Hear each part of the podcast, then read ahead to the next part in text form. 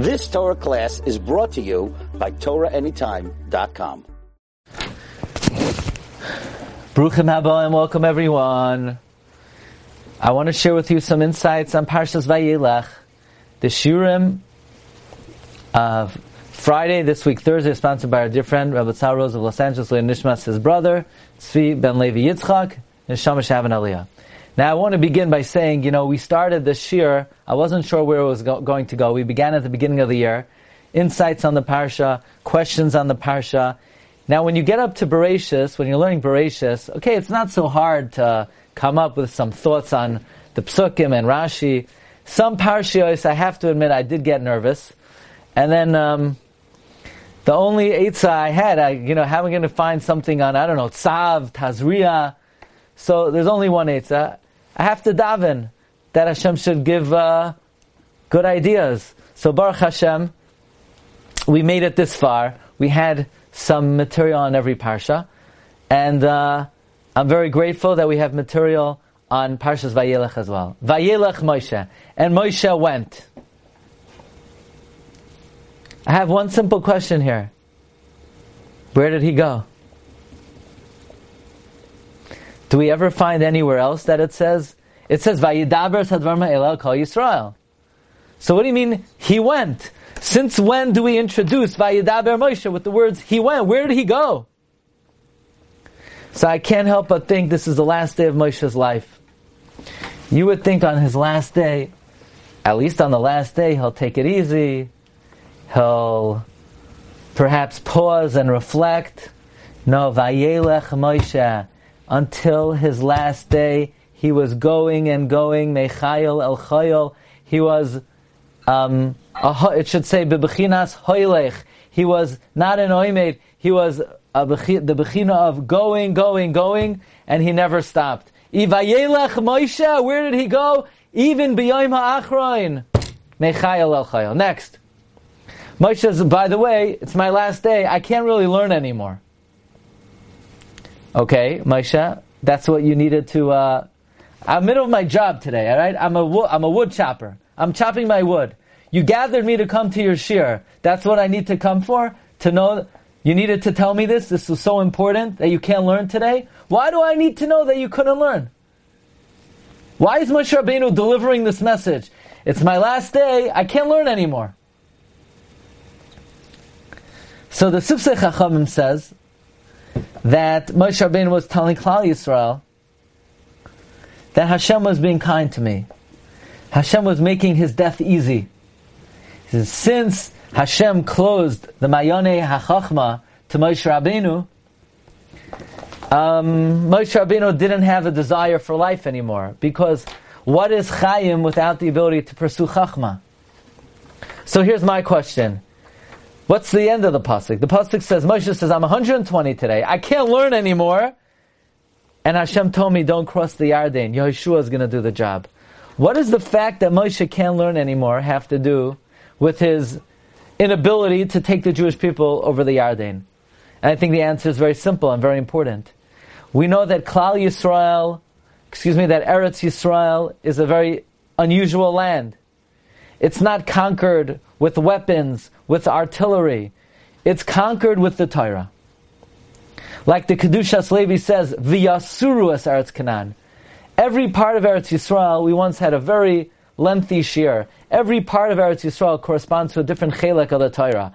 And by mastering a different chelek of Torah, you're able to conquer that part of Eretz Yisrael. That's why the city of Kiryat Sefer was not able to be conquered, because it corresponded to the 3,000 halachas that were forgotten during the Avilas of Moshe. So Moshe is telling Klal Yisrael, I'm going to explain to you why I can't take you into Eretz Yisrael. I'm 120 today. I'm not able to learn anymore. And if I can't learn anymore, I'm, no, I'm of no use to bring you into Eretz Yisrael. I won't be able to conquer the land. The psukim read like a glove. Next.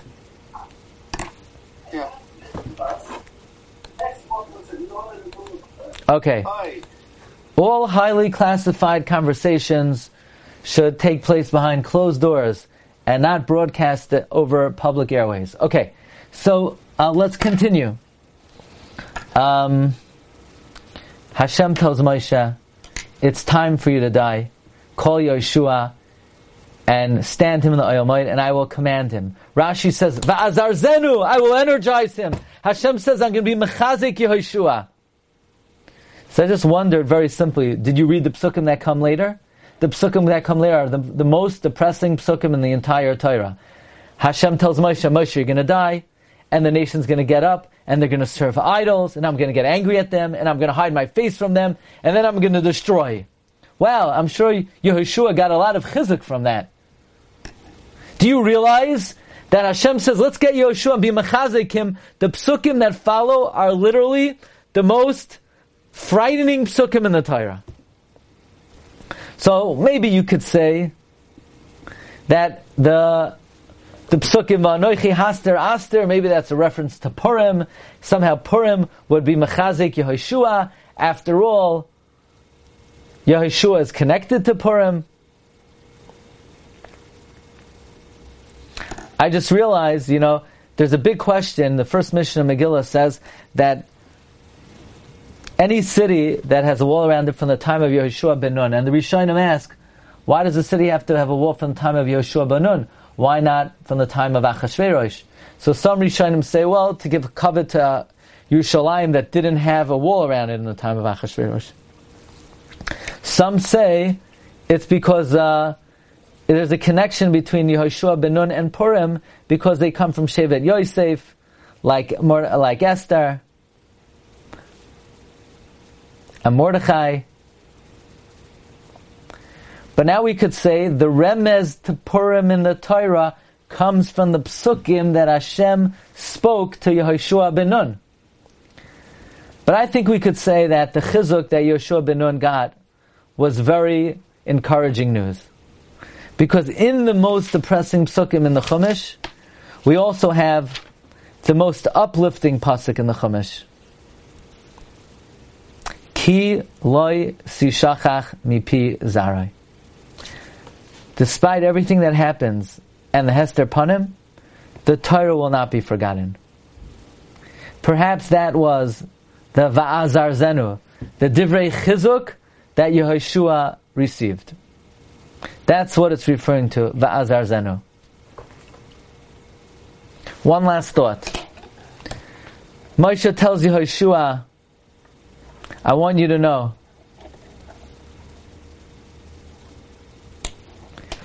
Moshe commands the Levium, take the Sefer Torah, and then Moshe says, you know, I know that after I die, you're going to act corruptly and turn away from the Derech. Rashi says, what do you mean after Moshe dies? Klal Yisrael were on the straight and narrow as long as Yehoshua ben Nun was alive. Says Rashi, from here we see Talmidai Shaladim Chavav Alav Kegufay. A person's student is as beloved as their own body. Because so long as Yehoshua was alive, it seemed to Moshe like he was alive. Isn't it interesting? Why does the Torah choose this juncture to tell me the idea that the talmid of a person is as beloved to him as his own body? Why now? So we could humbly suggest, because Moshe understands, he's now appointing Yehoshua. He's about to leave this world. He's trying to give Yehoshua some chizuk here. He's trying to empower him and give him the mission, the charge, give him encouragement. So Moshe gives him the greatest encouragement he could possibly give. He tell he lets Yehoshua know, Yehoshua, you should know, I love you so much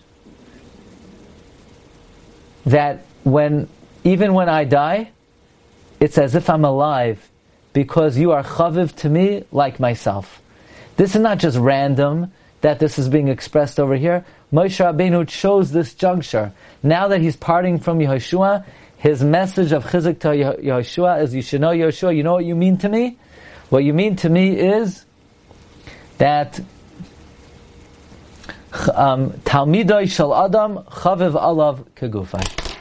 Okay, and You've just experienced another Torah class brought to you by TorahAnytime.com.